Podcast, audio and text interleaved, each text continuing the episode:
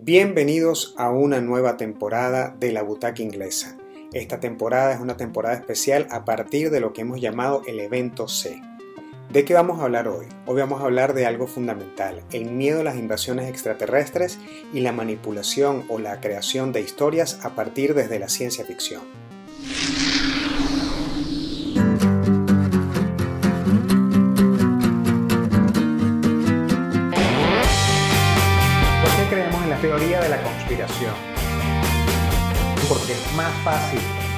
Ciegamente en algo que no entendemos que buscar la verdad. Las teorías de la conspiración simplemente tratan de penetrar nuestros mayores temores. Cada una de estas historias lo que trata es de desenfocarnos, de sacarnos de la realidad. Acompáñenme. Es el momento de desenmascarar al poder. Hoy vamos a extender un poco una de las tesis fundamentales alrededor de la ciencia ficción. Una de las tesis clave de la ciencia ficción es justamente la idea de que va a venir una invasión extraterrestre a la Tierra la historia de Architects of Fear, que es un capítulo eh, inspirado en historias de ciencia ficción tradicional que a su vez inspiraría el pensamiento o el desarrollo de eh, la última trama de Alan Moore en Watchmen, eh, tiene un punto fundamental con otra tesis que se le conoce como la tesis del Blue Beam. ¿Qué es la tesis del Blue Beam? Fundamentalmente la idea de generar una falsa invasión extraterrestre por medio de la cual todos los grupos de poder en la Tierra se unirían en contra de estos invasores agresivos. ¿De qué va el capítulo Architects of Fear? Fundamentalmente es un grupo de científicos que se reúnen para planear la mejor manera de llevar al planeta Tierra a la paz.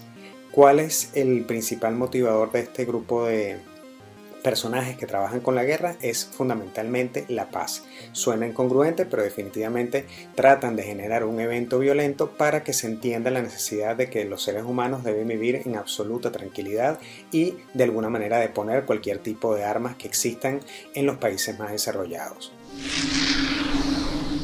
Este grupo de científicos se llaman a sí mismos el cabal, es decir, son un grupo entendido como una camarilla, como un grupo intelectual. Este concepto es clave y deben tenerlo presente porque actualmente en la teoría de la conspiración se dice que detrás de, em, los eventos que están ocurriendo alrededor del mundo está el cabal. Se hace una conexión directa con la palabra cábala y entonces empiezan los malentendidos en donde se dice que se está hablando de una consecución de la famosa teoría de los protocolos de los sabios de Sion, pero por supuesto llevado a un nivel súper digital y a un nivel ultra informativo o desinformativo. En este capítulo, Architects of Fear, eh, una vez que se ponen de acuerdo los científicos quiénes son los que van a desarrollar la tesis, necesitan inevitablemente a una persona que va a ser el que va a llevar a cabo la acción física de atacar a los terrícolas. En esta historia lo fundamental es que existe una transformación del cuerpo físico de uno de estos científicos. Se puede entender como body modification, hoy pudiéramos entenderlo como una especie de alteración del ADN. Con una serie de operaciones muy dolorosas se transforma a un ser humano normal en una especie de monstruo extraterrestre. Se le sube a un ovni que es básicamente un ovni hecho en la Tierra y em, se hace... Em, presente en un espacio en el cual eh, lo, va a ser visto por eh, seres humanos.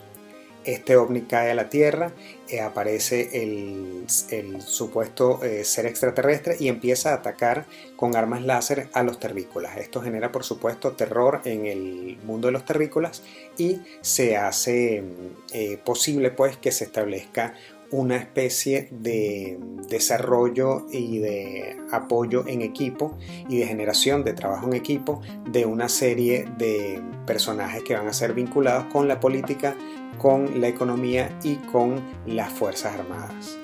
Esta idea es muchas veces lo que anima a la cantidad de inversión, a veces exorbitante, que se utiliza en los sistemas de defensa europeos y norteamericanos. Especialmente durante la época de la Guerra Fría, norteamericanos y rusos jugaban pues a exponencialmente hacer todo lo posible para aumentar sus armas, su cantidad de armas y por supuesto su posibilidad de defensa y de ataque.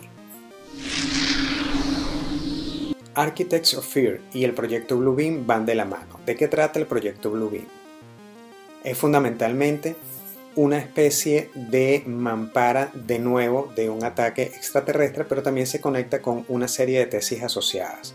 Esas tesis asociadas tienen que ver con la manipulación emocional de las masas y la manipulación de la fe religiosa.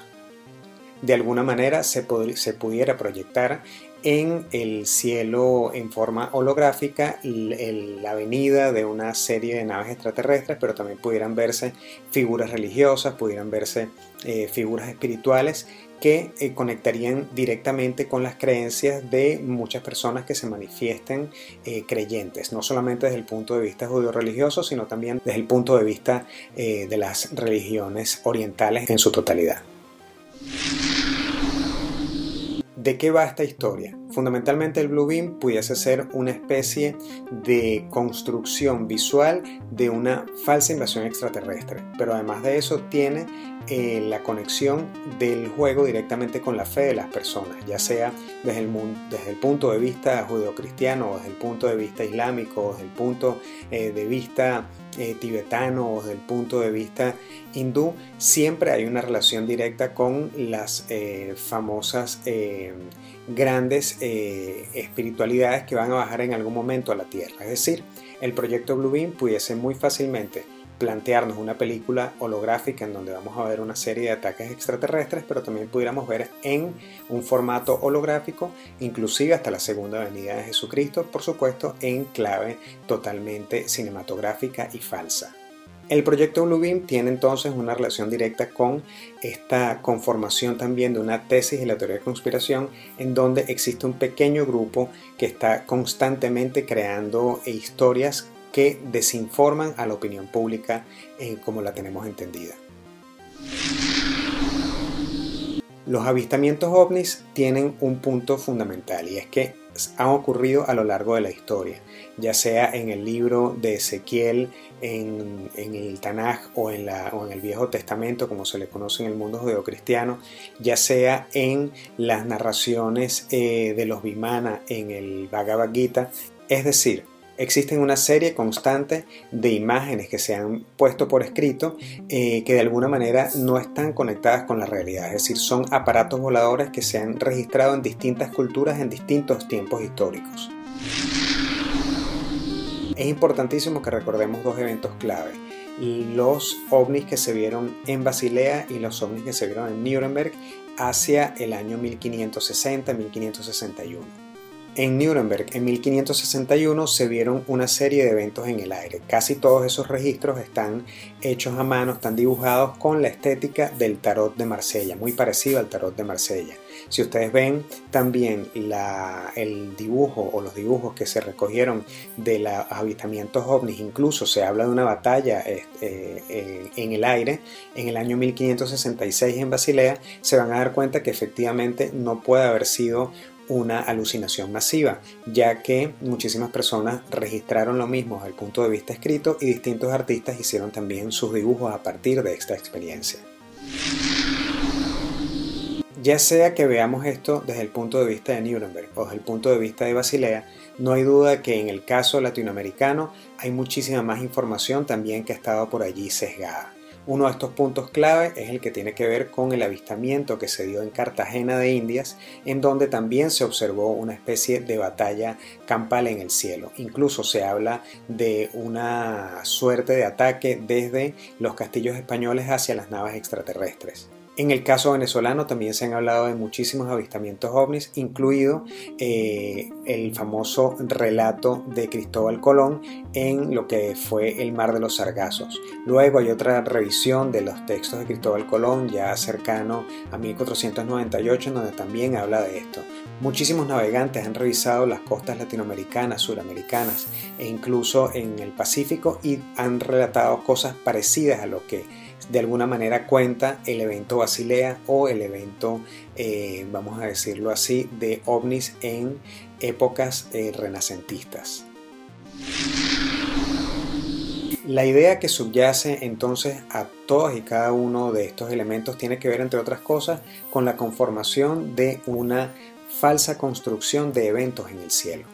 No olvidemos entonces que eh, prácticamente toda esta idea del Blue Beam, de esta supuesta eh, aparición de ovnis o de eh, seres superiores, está vinculada con la muy vieja ciencia ficción y está vinculada también con la historia de Architects of Fear. Incluso la idea de una supuesta invasión extraterrestre que una a la humanidad está presente también en historias como Watchmen de Alan Moore y Dave Gibbons. Si te gustó, haz clic y síguenos. Esto es La Butaca Inglesa. Están pasando cosas.